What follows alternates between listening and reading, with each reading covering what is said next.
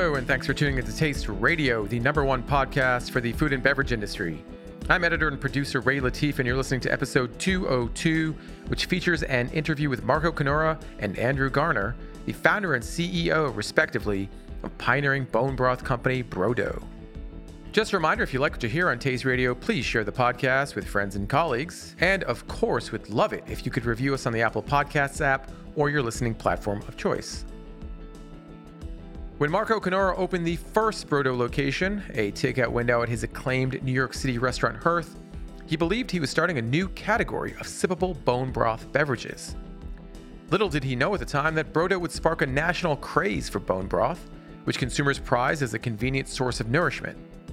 In the following months, dozens of bone broth cafes and brands popped up across the US. While emerging categories often benefit from an expanding shelf set, Marco, an award winning chef who's helmed some of New York's most admired eateries, had some misgivings about product quality. There's a right way to make bone broth, he says, one that involves patience, care, and premium ingredients. It may cost more to produce at scale, but Brodo lives and dies by its standards, one of the reasons its beef broth was recently chosen as the best in America by popular food media site Epicurious. In the following interview, I spoke with Marco and Brodo CEO Andrew Garner about the company's development since it launched in 2014, how timing and location played into its early success, and the company's foray into packaged products. They also spoke about the company's consumer education strategy and why Marco believes that the steepest part of the learning curve in CPG is also its most frustrating. Hey folks, it's Ray with Taste Radio. I'm here in New York City, and with me right now is the founder of Brodo, Marco Canora, and the CEO of the company, Andrew Garner. Gentlemen, thank you so much for being with me. Very happy to be here, Ray. Yeah, thanks a lot, Ray. You guys made my day, morning, month. You brought a whole bunch of Brodo broth, and I'm drinking right now some of the product. Uh, Marco, would you put in here? That's the hearth broth. It's our signature broth. It's made with turkey, beef, and chicken cooks for about 16 hours uh, in a small open top kettle. It's phenomenal. Thank you. And my first cup of Brodo broth was at Expo East 2019. And I came and saw you guys, uh, and we were chatting. And Marco, you were so kind to give me a full cup of the spicy Nona. yeah. Can I talk about the spicy Nona for a second? Oh, please. Okay. Yes. If you ever are in need of a good feeling. You know, sometimes when you when you eat something and you just you're like, wow, that makes me feel so good. Yeah, that's exactly what my reaction was to the spicy Nona. I just awesome. instantly felt better and felt good for the rest of the day. Yeah, I'd like to say it tastes like a hug. There you go. Yeah, it I think really that's exactly what it was. It tastes like a hug, and it just kept me going through the entire day. I'm like, what the heck are these guys doing that no one else has figured out yet? And that's not to you know knock on any other broth company, but you guys make some pretty killer product. Yeah, let's start from the beginning. Marco, you know, well-known chef in the industry, uh, James Beard Award-winning chef, the accolades. You know, we could go on and on, but tell our audience a little bit about yourself and how you came to be the founder of Brodo. So I'm a restaurant guy. You know, I've been working as a cook or a chef in New York City for 20 odd years. Before that, I was I was super into food. I grew up in a I was very fortunate to grow up in a household where cooking uh, was very important. You know, we always gathered around a table, had a garden. So I've been very lucky to have food in my life. And it's like, it is the entirety of my life. Like, I am feeding people, cooking food, making broth, and it's absolutely who I am. And I love it. I have a restaurant in the East Village called Hearth, and Brodo was founded out of the back door of Hearth. Literally out of the back door. Literally out of the back door, which oddly, our back door is on First Avenue and our front door is on 12th Street. So, yeah, there's a little door on First Avenue. And in uh, 2014, I kind of launched this concept, which was, you know, hot broth in coffee cups with a few different add ins so you could have some customization. I printed a little sign on the back of my uh, menu of Hearth and had a few little pump pots and you know open the business. Why broth? Why not like say croissants or something like that? So it's funny because uh, I had looked at that window as an opportunity for I, I you know we were at Hearth for ten years before Brodo launched, and from moment one for the entirety of those ten years, I kind of looked at that window as an opportunity because there's so many passersby, but not until I started consuming broth personally to help my own kind of health did I feel motivated enough to actually launch something out of that window? You know, after 15 years of grinding in New York City as a chef, you know, opening restaurants and working 80 hours a week, I kind of hit my 40s and felt pretty ill. I was like super overweight. I was like smoking a lot. I was drinking a lot. I wasn't managing people well. You were a New York City chef. I was a New York City chef, burnt out, very short fuse, kind of depressed, and just not a functioning human. I wasn't. I wasn't proud of the way I was functioning as a human in the world. And I made a very conscious decision to kind of step back and look at what I was doing and how I got here. And I began to make very conscious changes. And one of those changes was subbing my five quart a day habit of coffee. Uh, I had coffee in the morning and then I transitioned to this hearth broth because it's the cooking broth I have in the restaurant. And it really had an amazing impact on my health. And it really built a foundation to help me get better. And that's when I was kind of like, I felt very motivated to try to sell it in a cup as a beverage the way I had been drinking it. Let's share this with the world. Yeah, big Yeah. time. So, Andrew, how did you come to Brodo and uh, what's your role with the company today? So I met Marco in 2016. I guess he was two years into it. I was a customer. I was friends with some of his founding partners, and um, just loved what he was doing. Loved talking about the business. Uh, we would get in, you know, some late night discussions about what he was up to because I was excited by how new it was, and as a customer, appreciated it. My background I worked for Coca Cola for about a decade, so I got the beverage angle, and uh, in a wide variety of roles, including in Japan, which is a very progressive, innovative, you know, market for beverages. And then I worked in consulting in healthcare for uh, about another decade. So this idea of bringing beverages, you know, at Coke we used to say within an arm's reach of desire, you know, together with a healthy, engaging product and putting it in neighborhoods, which is what affects our health, was incredibly compelling to me. I think he had just let his CEO go, or he had had already a CEO. He had just let his CEO go. So one thing led to another, and he said, "Well, why don't you be the CEO?" so I always say he's our best salesman, and uh, he sold me on kind of leaving my my day job and making this my day job, and it's been. Um, been uh over two years now, I guess, and uh, it's been fantastic. So just getting started, I hope. Well, your background kind of makes sense for what Brodo is all about healthcare and beverage. The interesting thing about broth, however, is that some people call it a soup. I don't want to get you angry, Marco, because I know you're touchy about calling it a soup. Yeah. Uh, why are you so adamant that it's a beverage? It's a new category, and that's very exciting. I really love the convenience of it.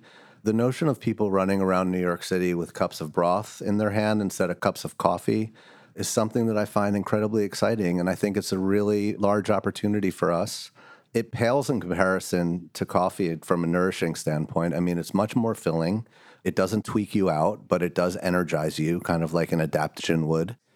And it's just very comforting and calming and nourishing and delicious.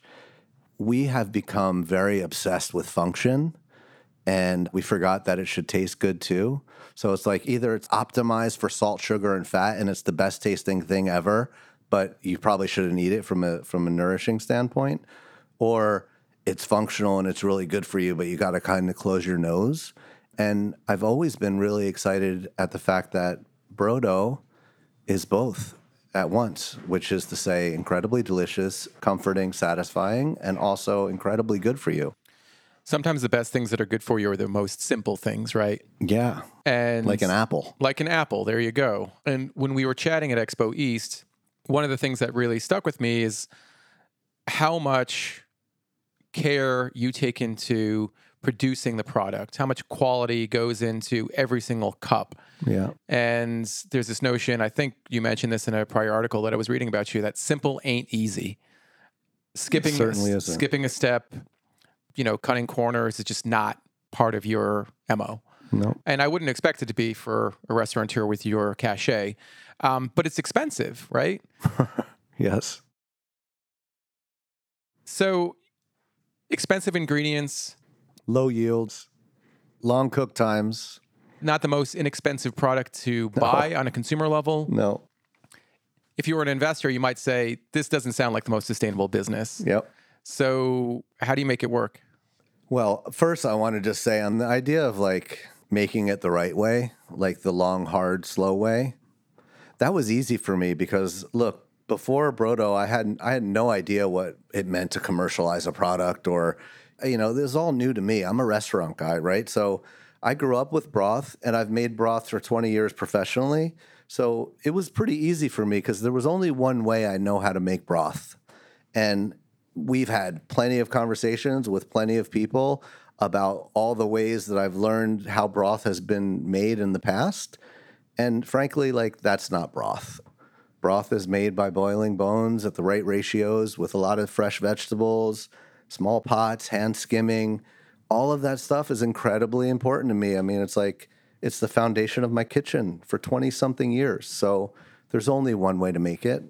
I do believe that as consumers get more and more and more educated with the access to information that we have today, that that's going to become our friend because people are learning more about what it means to get nourishment from your food and the value of food as a, a, an incredibly important thing that you put in your body on the daily and the newer generations, I think, are in a position to really call bullshit on a lot of the bad things that are happening in the big food world. So I'd like to believe everyone is going to begin to eat less and they're going to begin to eat more higher quality. And I think we're really positioned to capitalize on that. It certainly seems like we're in the midst of that evolution of Yeah. consumer education and awareness Early about days. for sure. Yet at the same time, you currently run a business, a business where you're expected to turn a profit. You're expected to be scalable, mm-hmm. especially in the CPG industry, especially in the beverage industry, where you know oftentimes volume is the name of the game. Andrew, you know that as well as anyone coming from Coke. Mm-hmm. so, what is the communication strategy? You know, I saw a video of exactly what you're talking about, Marco, which is the process and the preparation of the broth, and it was absolutely stunning and beautiful. It was like watching a cooking show, right? Like, you know, I think mm-hmm. that's and that's why so many people watch cooking shows because of you know the beauty of preparing food. It's a wonderful process. How do you share that though on shelf? You know, how do you share that when your product, you know, is behind a glass door in a freezer? What's been the best way to communicate what Brodo is and what it's all about? So, out of necessity and love, we moved first. Well, in late 2016, when I joined, we moved first to expand the shops. So, why shops? You're talking about the retail stores, your storefronts. Yep. Yeah, broth thank shops. you. So in late 2016, we opened our first freestanding Brodo shop in the West Village. And what did we love about it? First of all, it's a very small shop and it's part of a neighborhood. And when you're part of a neighborhood in New York, people stumble in and they say, Well, what's this cool place?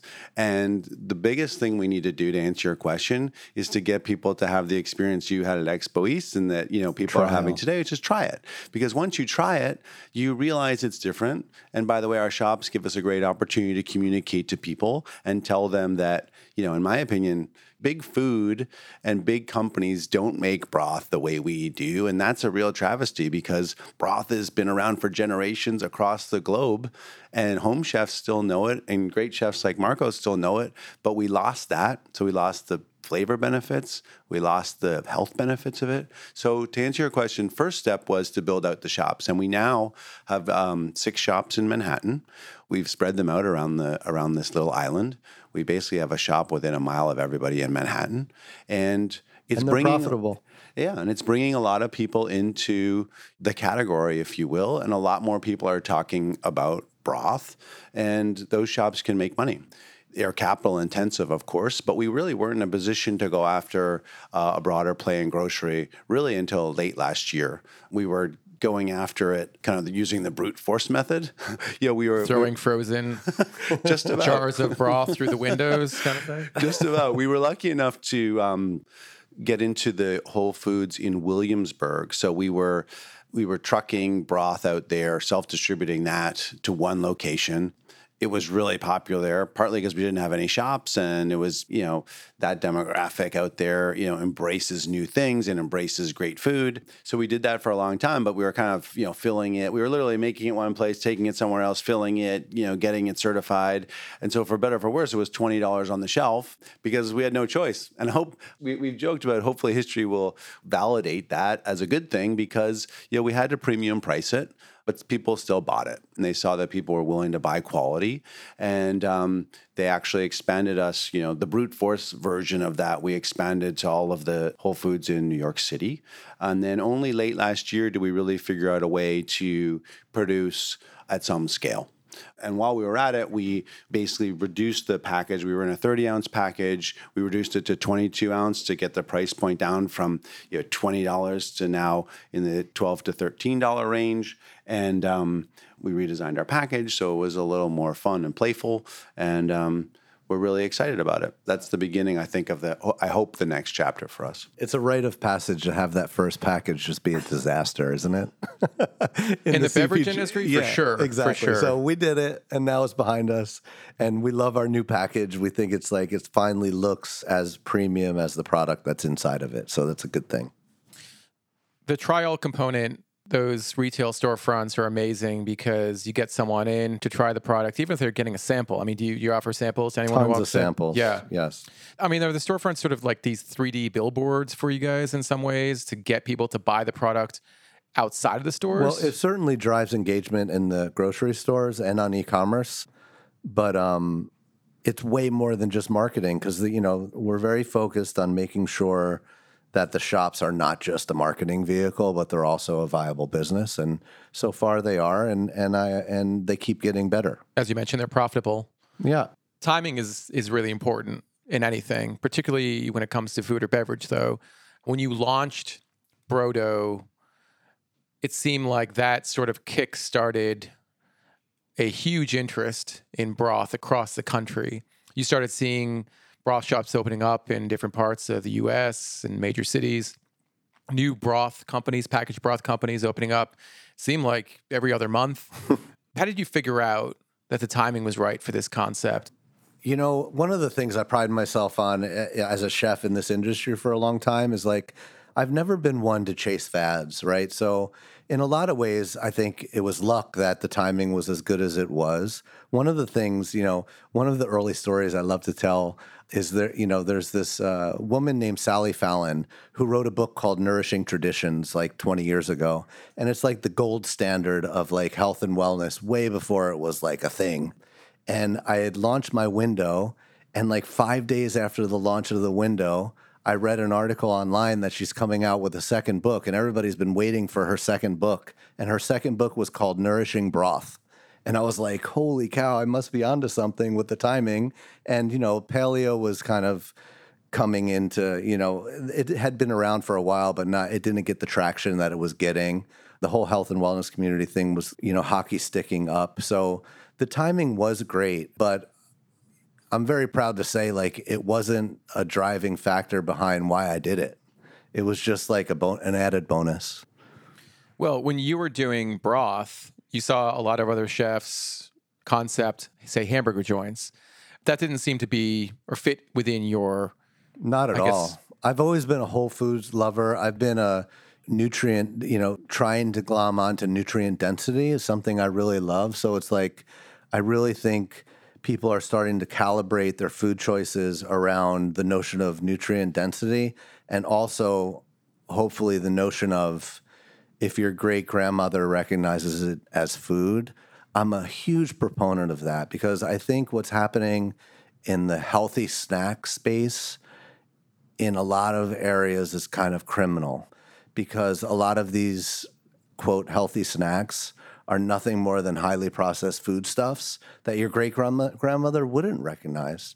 Now, that's not to say I don't want to paint with a broad brush, right? Like you had the rind guy on the other day. I think slicing whole fruit and then drying it out and not doing anything to it, like that's truly a great healthy snack because it's a whole food that's traditionally prepared through air drying. So we're trying to do that in the broth space, right? Like there's no standard of identity for broth out in the world. And it's kind of problematic because as soon as bone broth came onto the scene, everybody just pasted bone broth on the cover of their broth and it runs the gamut. And I would say the vast majority of them, it's not a traditional food. It's not traditionally prepared. It's not made with bones, and there isn't functional benefit.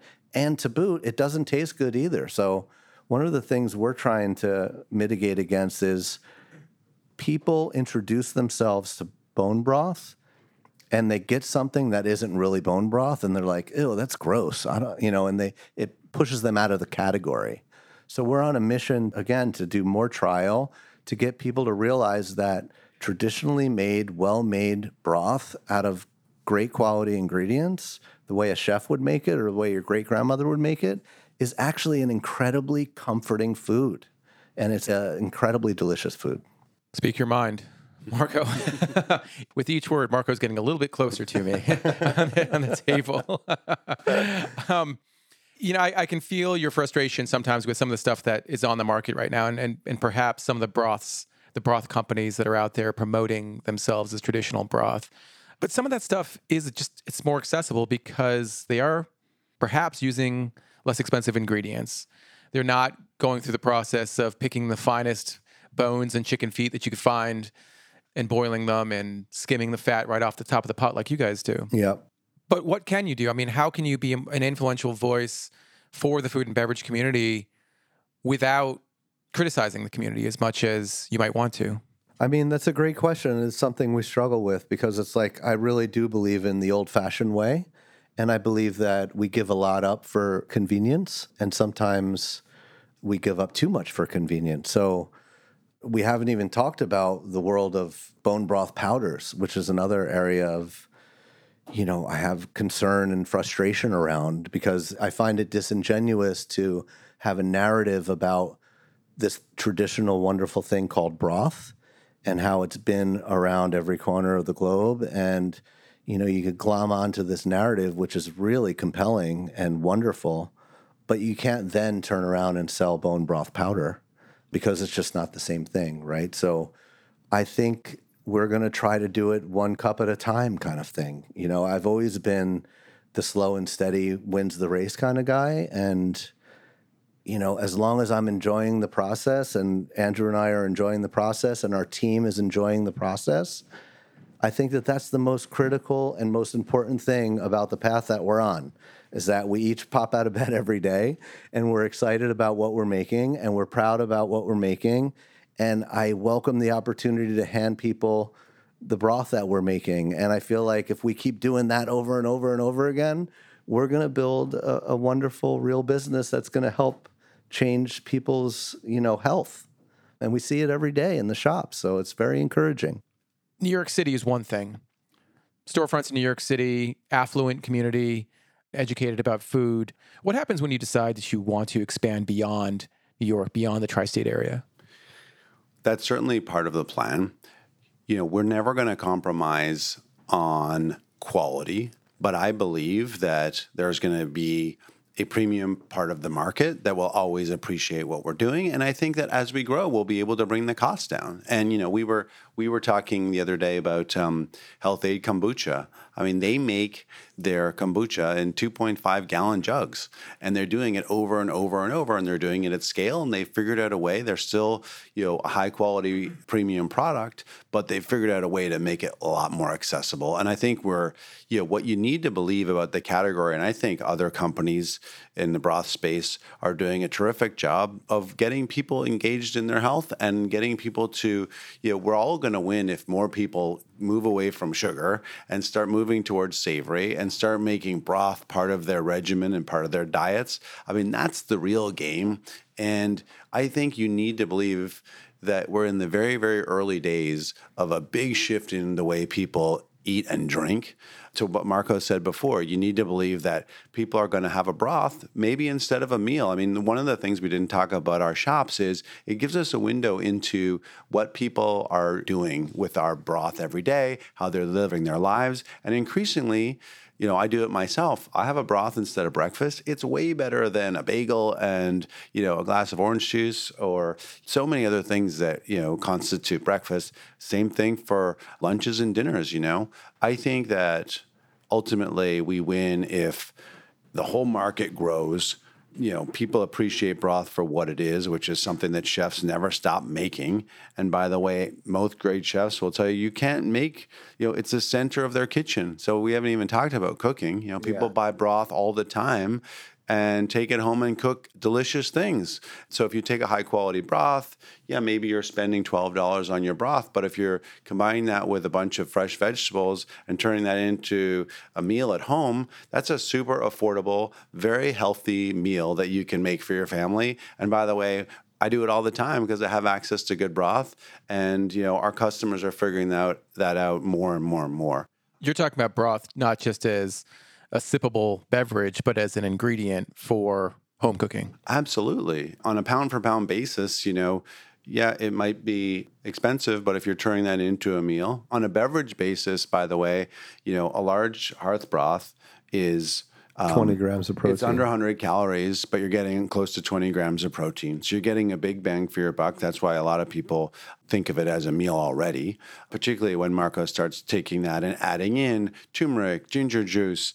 You know, for the keto crowd, we put in butters and other high quality fats. So, you know, it can very quickly become, you know, a $7 lunch, even in New York, is really cheap. You know, you go to Starbucks now; it's hard to get out of there for you know much under five dollars if you're getting one of their their premium drinks. So we feel like we're we're pretty competitive.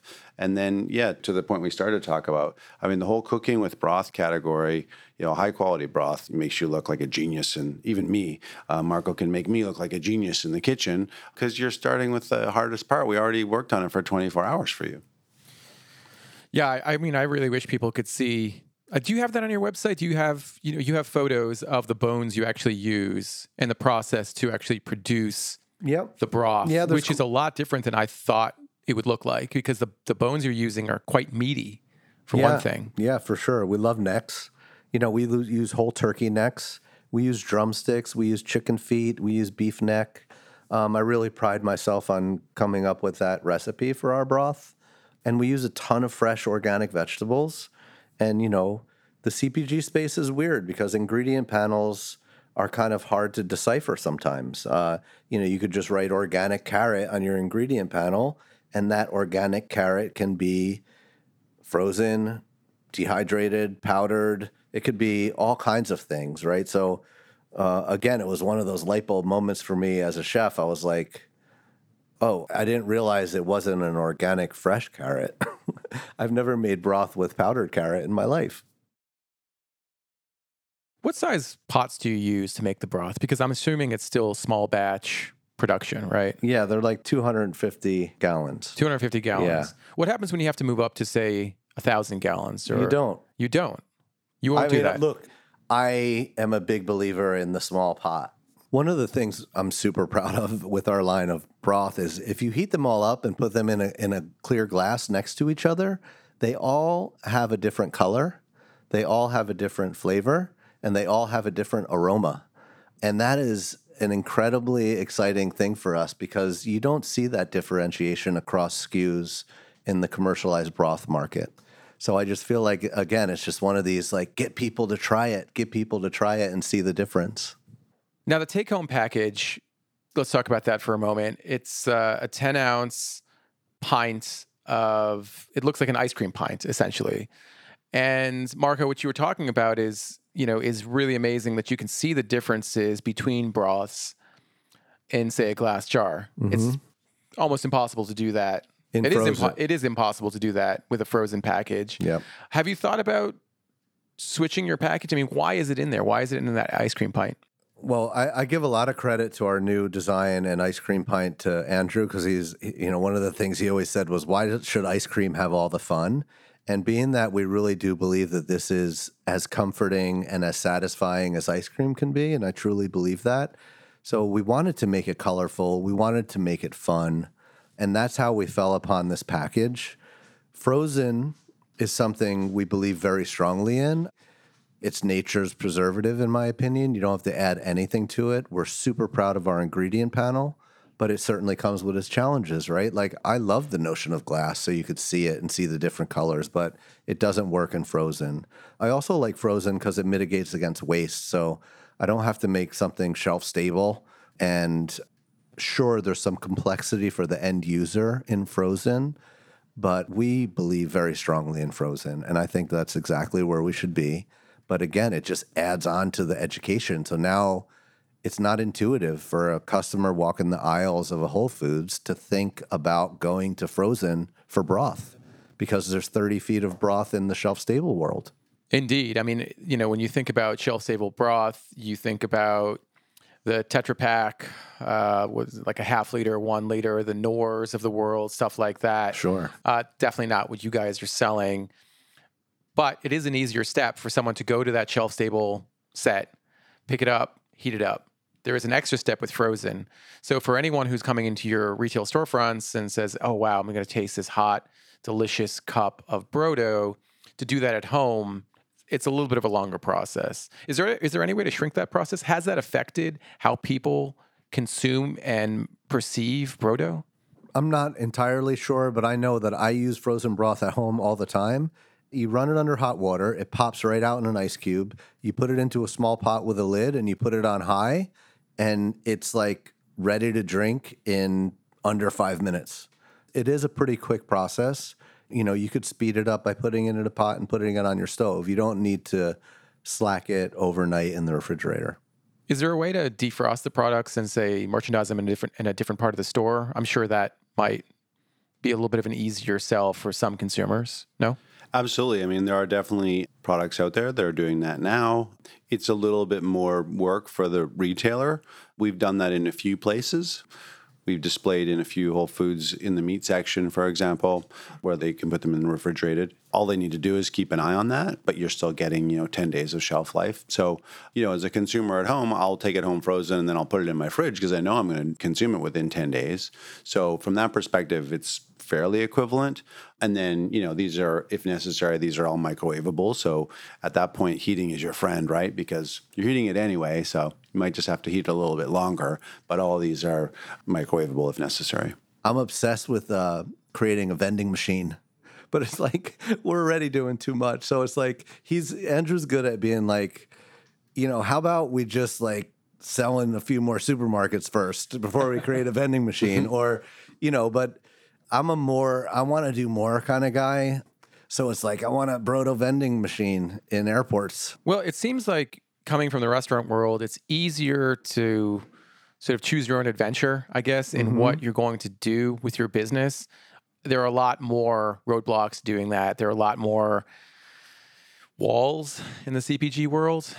What's been the biggest part of the learning curve? What's been the most challenging part of getting into CPG, you know, particularly for you, Marco, who again is used to running your own shop the way you want to? Yeah. There's been a lot of a lot of learning and a lot of frustration in the channel that is grocery and like we continue to learn every day. The thing that's most challenging for me personally is this idea of not owning that process and not owning that relationship because you sell it to your distributor and then it's kind of theirs now. I mean, we have a great high touch local distributor and we're working on that relationship. But at the end of the day, you sell it to them and then they sell it to somebody else. And like that third person they sell it to, which is, you know, whoever it is, whether it's Whole Foods or whatever, it's no longer mine. And they get to, in a lot of ways, price it wherever they want, put it wherever they want, restock it if they want or not, decide what SKUs they want or not. And there's very long cycles in that world. And like, I come from a restaurant and it's like I walk in the door in the morning and I'm like, order some of this for tomorrow because I want to run a special.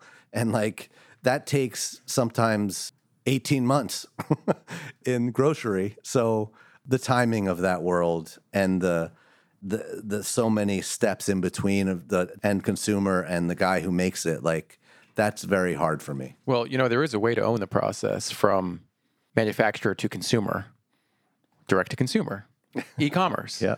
Where does e commerce fit into the future of Brodo? So we really only started brodo.com because we were starting to get a lot of inquiries. So we at the time we we had the Hudson shop and we were getting a lot of inquiries from the West Coast. It's that, you know, New York LA corridor, I guess. So we were getting a lot of requests. So we started fulfilling literally out of the basement of our Hudson shop, which is pretty laughable if you see it because it's a very small shop. You know, we we love e-commerce, but we think of it, and it's the only way to get it outside of New York now. So it gives us a pretty good indicator of where there's pockets of demand, and um, I, th- I think you know ultimately shops e-commerce and grocery, we see them as being very mutually reinforcing. And so we, are big fans of multi-channel, and um, I think they're going to play out at different paces over time. You can certainly get more product into more people's hands in different parts of the country via e-commerce. There's still, again, that marketing factor, that communication factor that you need to address is to teach people how to use the product, in what ways they can use the product, how it's made, etc. You know, Marco, given that you have again you're a known presence in the restaurant community. How does your story fit into that communication strategy? I am really a proselytizer of broth, and I'm visiting the shops and I'm talking to people, and I'm constantly trying to move forward, you know, this narrative of health from traditionally made whole foods. And that's kind of my mission. I'm also trying very hard to get a traditionally made broth back into the hospital system. I think there's a lot of people focusing on school lunch, and I think that that's awesome because we all know the direction that went in. But I think it's there's an equal need in the food space for hospitals, and clear broth is something that hospitals need on the daily. And in most cases, I would say more than 99% of the cases, it's a bouillon cube with some hot water and I really believe that we're getting closer and closer to an operating model and a cost point where we could really begin to try to push this in the hospital system. So that's another kind of big goal mission of mine as well. The notion of plant based has permeated nearly every aspect of the food and beverage industry in sometimes strange ways. Uh, now, in the broth world, again, one would assume how could you have a plant based bone broth? But you guys do have one. It's not bone, obviously. Right. What's been the demand? What's been the interest, you know, for those types of products for Brodo? One of our four SKUs is vegan broth, and it's made with dried shiitake and kelp, and it's absolutely delicious. And I dream of a day where you walk into a broth shop and there's equal billing of both meat broth and vegetable broths. Vegetable broths don't have as much of the functional benefit from the amino acids and the collagen protein, but it still acts as a flavor enhancer. It still acts as a hack, a, time hack to create flavorful things at home. You can buzz a lot of things into it the way we do in our shops to create very delicious beverages. And you know, the whole plant-based thing is kind of funny because it's like it's like sure, I love vegetables and I love fruits and I think that there's a lot of confusion in the world because, in my opinion, it's really about intact whole food should be the conversation, not plant based or meat based, because there's plenty of highly processed plant based foods that are not, in my opinion, good for you. So there's plenty of opportunity to widen our offerings into the plant based world. And almost every single one of the add ins that exists on our shop menu is from a plant. So we use a lot of turmeric, garlic, ginger, rosemary, a lot of herbs. All of these things are plant based, and we use them in a very uh, simple, whole form. Any concerns that the plant based movement will affect your business as a bone broth company?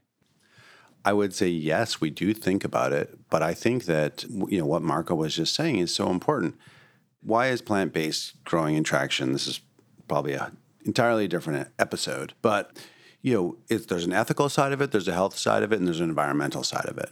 I would say that at a certain point, plant based is going to get caught by the fact that a lot of people are consuming quote plant based because they think it's good for them, and in the, certainly in the case of you know plant based Whoppers, it's absolutely not. And so I guess I would say let's let's flip it around to us.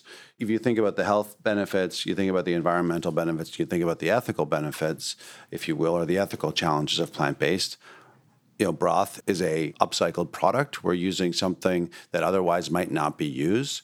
We're skimming off all of the fat. So there's a tremendous amount of protein and you know whether it's glycine, B12, other things that you you literally cannot get from other sources. So I think it's actually something that, you know, flexitarians really value. So, you know, we come back to this notion of a traditional diet, this notion that we've been making broth. People talk about bone broth as a fad, which is kind of hilarious because obviously broth has been around for centuries. So we would say, look, traditional broth is is coming back. It's not a fad. And by the way, it, it really makes plants as part of your diet really easy and delicious. The centuries old fad of broth. Sure. Danny Meyer has a great uh, TED talk where he talks about the original notion of a restaurant. The original notion of a restaurant was based on the French word restorative. Well, guess what the restorative was? It was broth. So he has this great TED talk. He starts out with that and he comes around to the end. It's a lot about hospitality. And he comes back to the end and he says, and guess where we are? We've come full circle. You know, we have these restaurants that are serving broth. And um, we're very proud of that. And it's nice to have history on your side, I suppose. I'm glad you brought up Danny Meyer because Danny Meyer is the founder and creator of Shake Shack.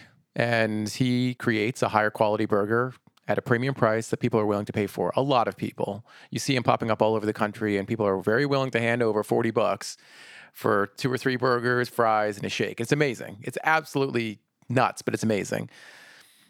Now, I've heard Brodo and Starbucks mentioned in the same sentence more than a few times.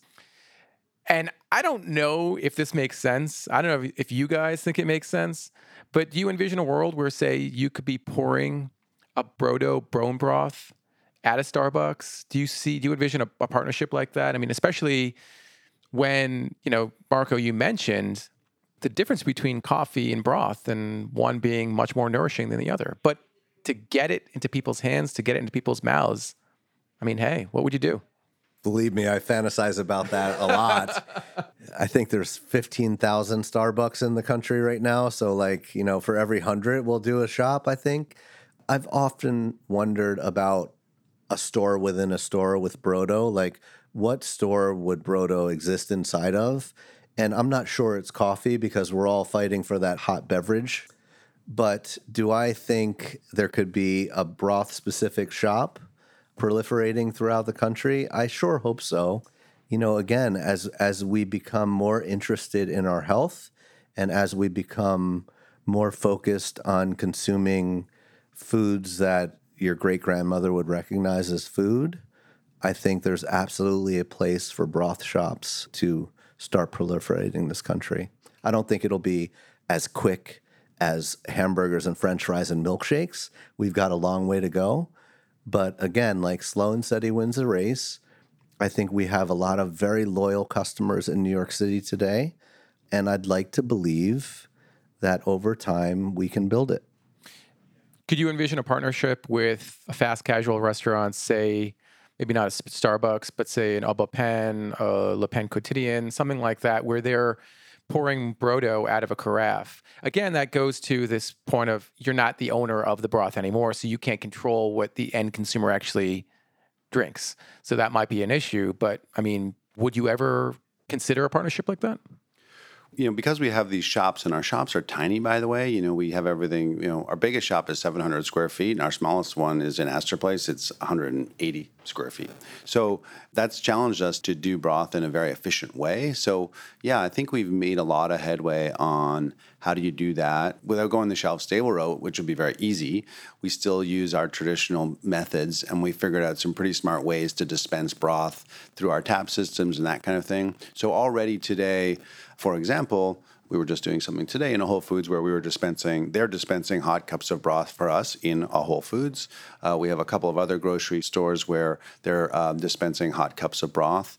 And um, we've got some other great partners. So we're already doing a little bit of that today. And yeah, I think we're learning a lot. And um, right now we're very careful about who we do that with. And But I, I certainly think it's something that we could do more of over time. So you're saying that it's possible that I could wake up one day in Boston and there might be a Brodo shop or there might be Brodo being poured at, say, a Whole Foods or a place like that in the near future? Maybe sooner than you think. Oh. well, that makes me really happy. And this entire conversation has made me really happy. Uh, it's certainly partly because you brought your your incredible broth with you. It's definitely because I've been so excited to talk to you guys for a long time and and so happy to be able to share this with our audience. Thank you so much, sincerely, for being on Taste Radio. Please stay in touch and good luck with everything going forward. We're real honored to be here as well. So thank you for having us. It's uh it's really quite exciting to be on Taste Radio, to be honest. I listen to you guys often and really appreciate the education you're spreading amongst all of us folks trying to, you know, move and shake in this space. And it's been a great education to listen to what you guys do, and it's really helped us grow. So thank you for doing what you do as well. I sincerely appreciate that. Uh, once again, thanks so much, guys, and uh, please don't be strangers. Thank you so much for having us. Loved All right. it. All right. That brings us to the end of episode 202. Thank you so much for listening, and thanks to our guests, Marco Canora and Andrew Garner. You can catch both Taste Radio and Taste Radio Insider on tasteradio.com, the Apple Podcasts app, Stitcher, Google Play, and Spotify. As always, for questions, comments, ideas for future podcasts, please send us an email to ask at tasteradio.com. On behalf of the entire Taste Radio team, thank you for listening, and we'll talk to you next time.